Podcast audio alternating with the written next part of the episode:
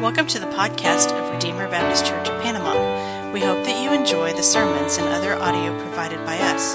Feel free to share what you find here, and we hope that it will be beneficial to you as you seek to know and follow Christ. All righty, good evening. So I, I preached here uh, several times now, and I have to say that Jared, uh, I'm honored to be here. Uh, it's been a privilege to last about a year and a half now being at Redeemer and seeing the church grow and uh, and do really awesome things. So uh, thank you, Jared, for giving me the opportunity to be here, and it's it really has been a blessing. I've grown a lot since being here.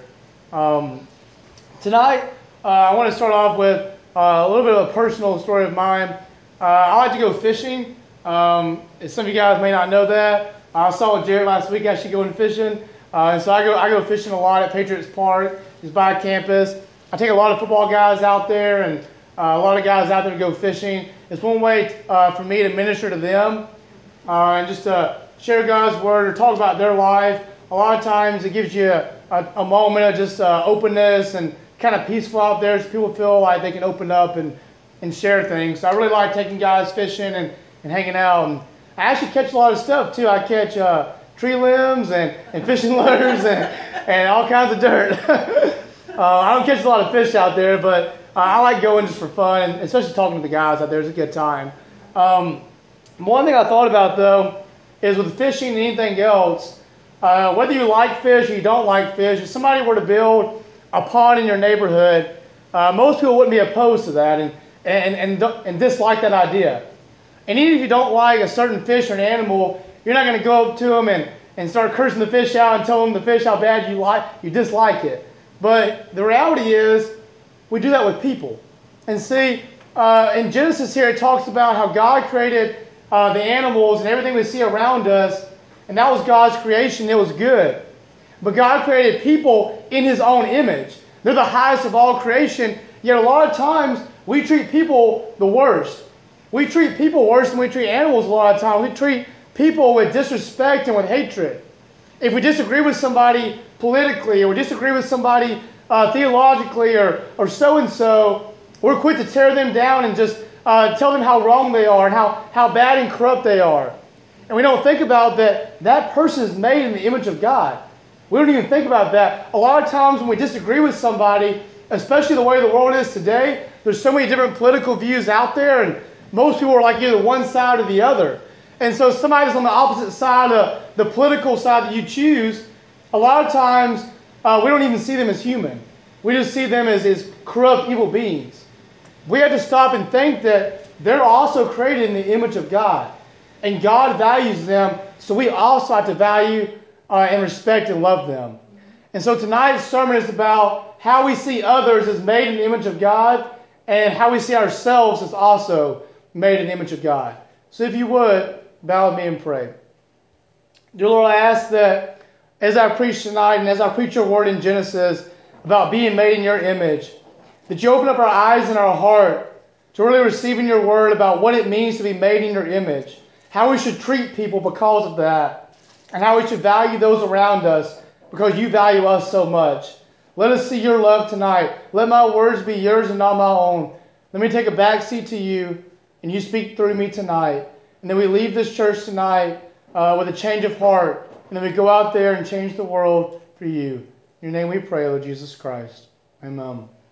So, before we see other people as made in the image of God, we have to first see ourselves as made in the image of God.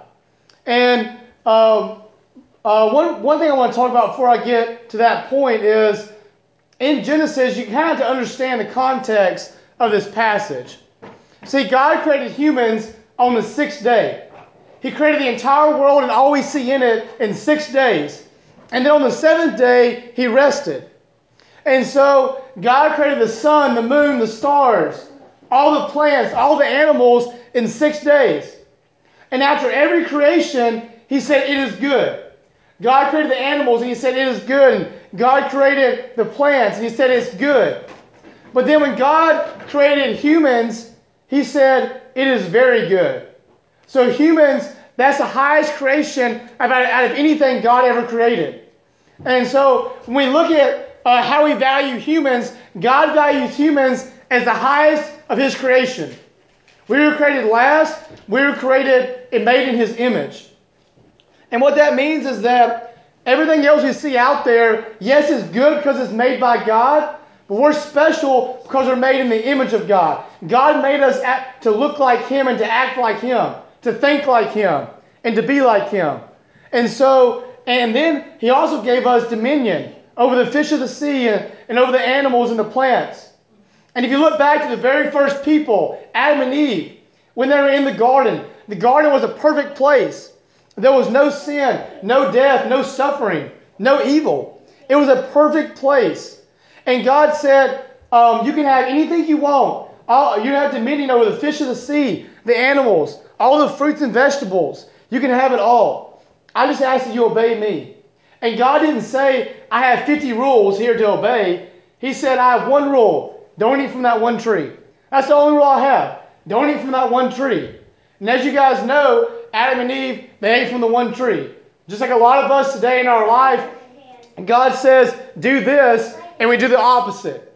Because we want to we want to try it out. Or we think that our way is better than God's way. God says, do this, and we're like, oh, I don't know, I, kind of want to go this route. And as you guys know, when you do that, it leads to more destruction and devastation. It never pays off. And so when Adam and Eve sinned in the garden, they separated themselves from God. And then they got the total opposite of God. So they got death. They got evil in the world. They got sin. And they got illness and, and pain and suffering. So all the bad things you see in today is not because God wanted that, it's because we chose that basically. We chose to go our own way. And so, although we're still made in the image of God, we're still made to look, think, and act like God. Sin tainted that. And so it's our human nature fights hard against us to see the image of God in other people and to see it in ourselves. And so we have to fight that back. We have to fight against our human nature to realize that we are made in the image of God, and other people in this world, everybody else is made in the image of God as well. So before we see others as made in the image of God, like I said, we have to see ourselves as also made in the image of God. What that means is society today, uh, with magazines, uh, newspapers, TV ads, radio ads, promote an image of who the top people in society are. The people that are wealthy and, and good looking. The people that have disability and disability. And so people grow up in society thinking that if, they're no, if they don't look like this person, if they don't have athletic ability or, or they can't sing well or do this and that, they're going to be lower in society. They're not going to be worth as much as this person.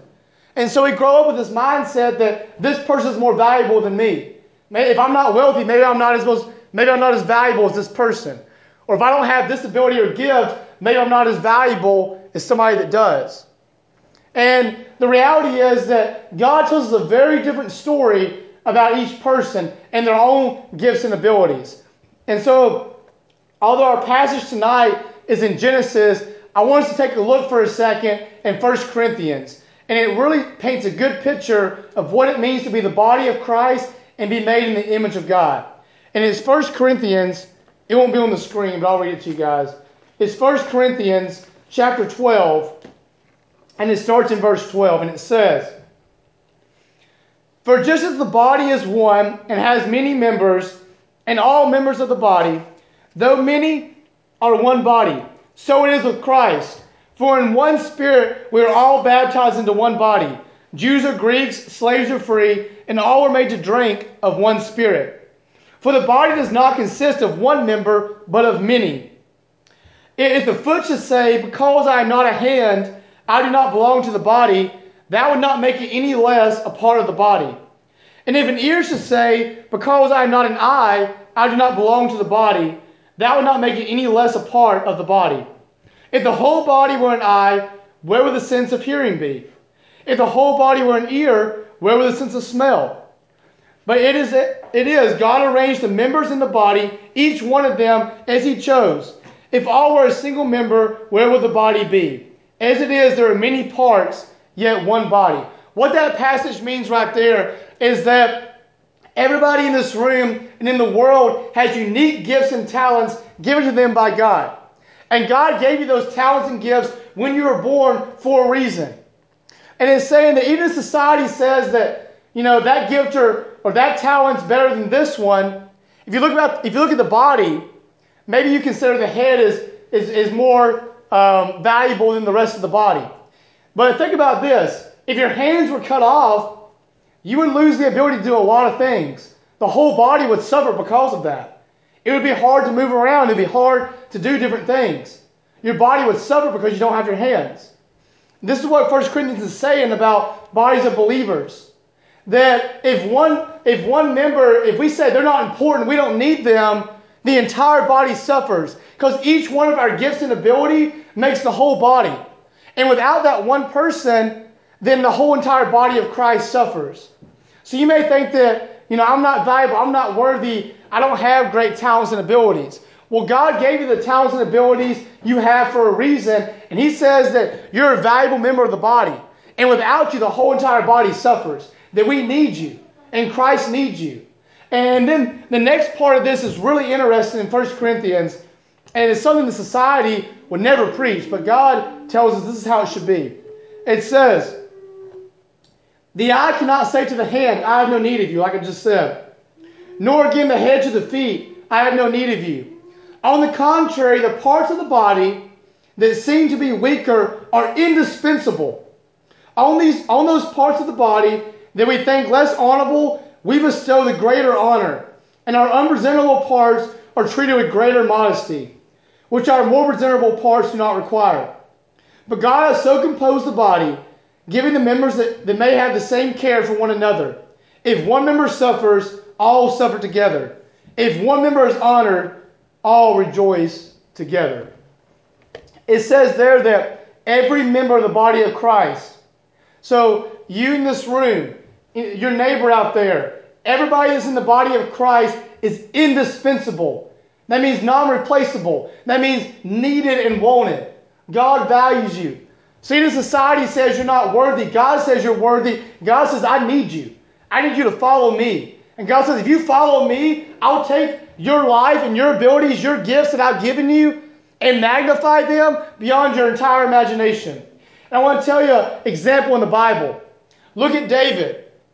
Uh, when God told Samuel, you're going to go to the house of Jesse, and you're going to find the next king of Israel. And Jesse said, or Samuel, he said, How am I going to know when I see this king? And God said, You'll know when you see him. It'll be obvious to you. So Samuel goes to the house of Jesse. And he said, Jesse, God told me that one of your sons is going to be the next king of Israel. So can you bring your sons out to me? So Jesse brings out seven sons. And Samuel goes through each one of them and says, No, it's not you. It's not you. And he, he goes through every one of them and says, uh, Jesse, uh, I, none of these sons are it. God didn't tell me any, any of these sons are going to be the next king. So he asks Jesse, he goes, do you have any more sons? And he goes, Well, I have one more son. He's a shepherd boy. He's out in the fields playing with the sheep. He, he's young. Uh, you don't want him, basically.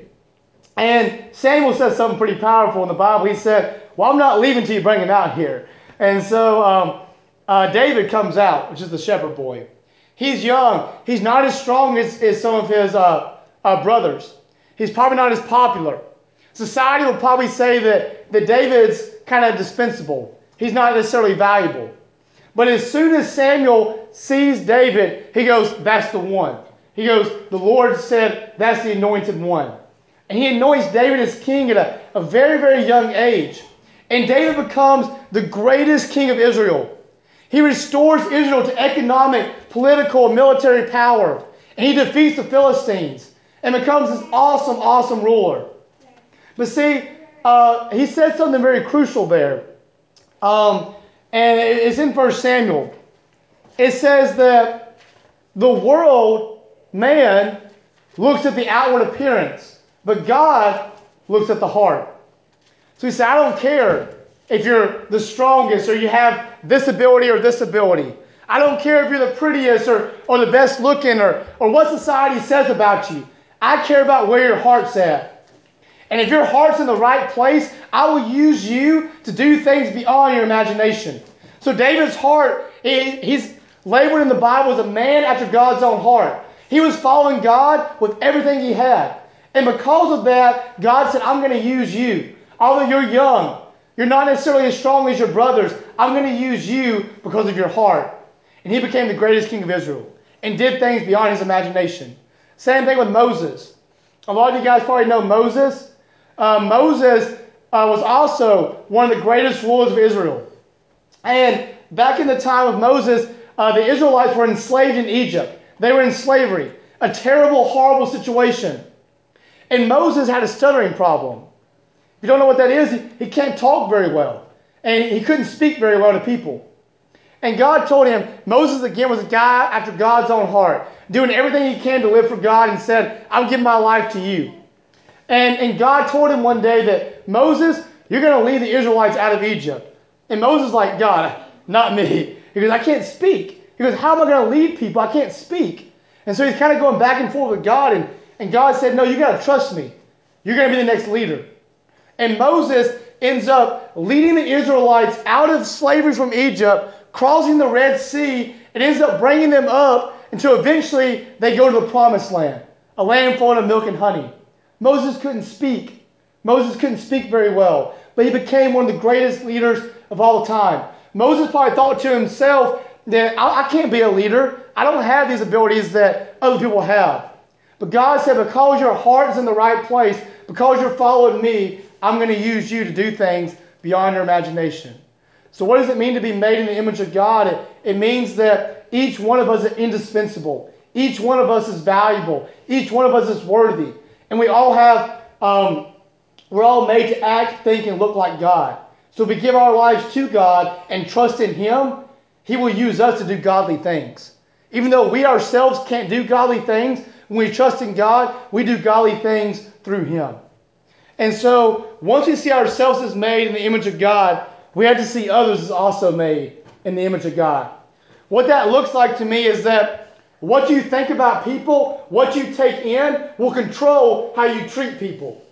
What you bring into your body, what you what your thoughts are, are going to be how you treat people. Here's what I mean by that. Your thoughts control your actions. Your actions control your lifestyle, and your lifestyle controls your character. Well, your character is who you are. So who you are roots back to what are your thoughts? What are you taking in? What are you watching? What are you listening to? What news stations are you tuning into? Because if you're listening to the news every night and it, it talks about a certain group of people or a certain political party and how bad and corrupt they are. And that's all you hear. And that's what you think about that whole group of people. Then when you find somebody that's of that political party or, or of that group or, or etc., you're going to automatically think that they're an evil and terrible person. And because of that, you're going to treat them as less than human. You're going to treat them as somebody not made in the image of God. So before you enter a conversation with somebody you disagree with, or somebody that you've heard bad things about, you have to have the right thought process. What that means, is you have to think that this person is made in the image of God. This person is worthy. God loves them, so how am I going to love them? And one way to do that is when you go into conversations with people uh, that you maybe disagree with. Go in those conversations uh, willing to listen first and then speak. It says in the Bible, listen and then speak. When you listen to somebody, you may be surprised that uh, the person I thought was this evil, corrupt person is actually a really good person. They actually make sense. And when you're willing to listen and then speak, uh, you, you show respect to that person. You show that you care about them. In the Bible, uh, we're, all, we're supposed to care for the widow and the orphan. We're supposed to care for people. So how are we doing that? Are we, are we really caring for people? And here's another, here's another thing about seeing those as made in the image of God. What you take in, uh, like I said, with, with TV and movie and, and radio and, and all of that, whatever you're taking in, if it's, if it's, if it's saying an image that is not the image of God, if it's, if it's distorting the image of people in any way, then you're going to start to see and treat people differently. You're going to start to see and treat people on what it says either evil or corrupt or, or as objects or something else. And so what you take in is really important uh, to how you see people as made in the image of God. And then um, this one to me hit really hard uh, a few weeks back. Somebody said this on campus, and it, it really it really hit me hard. And I, I've been thinking about it for a long time. It says in the Bible that What you do to the least of these, you do to me as well. Jesus said that. So Jesus said, We're all made in the image of God. So how you treat your neighbor, how you treat your friend, the person you don't know, is how you treat me. And so, how are you treating other people? Because if you're treating other people poorly, with disrespect, you're not treating them with love, and you're not caring for other people, you're not caring and loving Christ. You're not respecting Christ. You're not showing that love to Christ. And so, how you treat others is how you treat Christ. I think that's something that we should we should live by more in our lives. We should learn. We should uh, accept that truth and live that out. And one way to do that is, in my example, is a homeless person on the side of the streets. A lot of times we drive by them, don't even look at them, don't even acknowledge them, because we almost see them as less than human. And a lot of times we think that, oh, they're probably on drugs, or they probably did something to, to become homeless. It's probably their fault. And again, that's what I'm saying. Your thoughts will control your actions. So if you already have that thought that all homeless people are, are like that because they're on drugs or because they did it to themselves, then you're going to treat them like that. You're going to drive past them. You're not going to look at them. You're not going to acknowledge that they're even human. And so I, I challenge you guys to, to go in there seeing that people is made in the image of God. I read a book one time that said if you look somebody in the eyes that's homeless and maybe just say, hey, I'm praying for you, or, or hey, I hope you have a good day. Maybe you don't give them money or don't give them something, but you just say, hey, I hope you have a good day, or talk to them for a second. In a way, it makes them feel like they're human and it also acknowledges that you see them as human. And it makes them feel better about themselves because they see that somebody else cares, somebody else supports them and is praying for them, somebody else sees them as human. So, what I want to leave you with today is how you treat other people is how you treat Christ. We're all made in the image of Christ. And the hope today is that Christ came and died on the cross for our sins and said that if you put your faith and your trust in me, and you say, I want to follow you, that I restore you back to God. That I see you again as perfect and holy. And then you have to also see others as that as well.